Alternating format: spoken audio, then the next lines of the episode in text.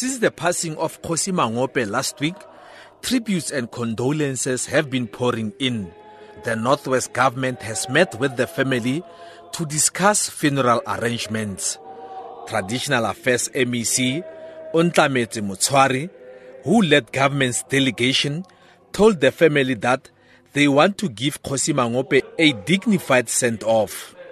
Motshwari says they have sent a request to President Jacob Zuma to honor Mangope with a state funeral. We have applied to the presidency to give Re Kgosi Lucas Manyane Mangope a provincial official funeral category 1. We are however still awaiting for the response. Upon receipt thereof, we will work together with the family to bury Re Kgosi Lucas Manyane Mangope. Family spokesperson Batuing Mangope has expressed the family's gratitude at the provincial government's intention to honor the former politician. He was, he was a massive man, a phenomenal man. And so, what we want him to be seen or to be understood as is who he was and who he is. And so, we want him to be buried with all the dignity that he deserves.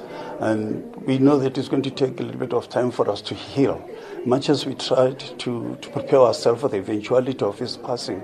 But when it does happen, you know, you get shaken. And so, we want to go through that, and eventually, time will heal us. The family announced that Kgosi Mangope will be laid to rest this weekend. The venue is going to be here at Khaetsu. We are going to pitch up tents, and the funeral is going to be conducted here. Um, we are looking at about 6 o'clock in the morning up to 11 o'clock because, according to our tradition, you must not go past must, not go past 11 to 12 o'clock. So all the other programs, whoever is going to be partaking, everything must be congested into the time from 6 to 11 o'clock. A memorial service will also be held on Wednesday at a venue to be announced later. I'm Patrick Dintwa in Motswedi outside Zeerust.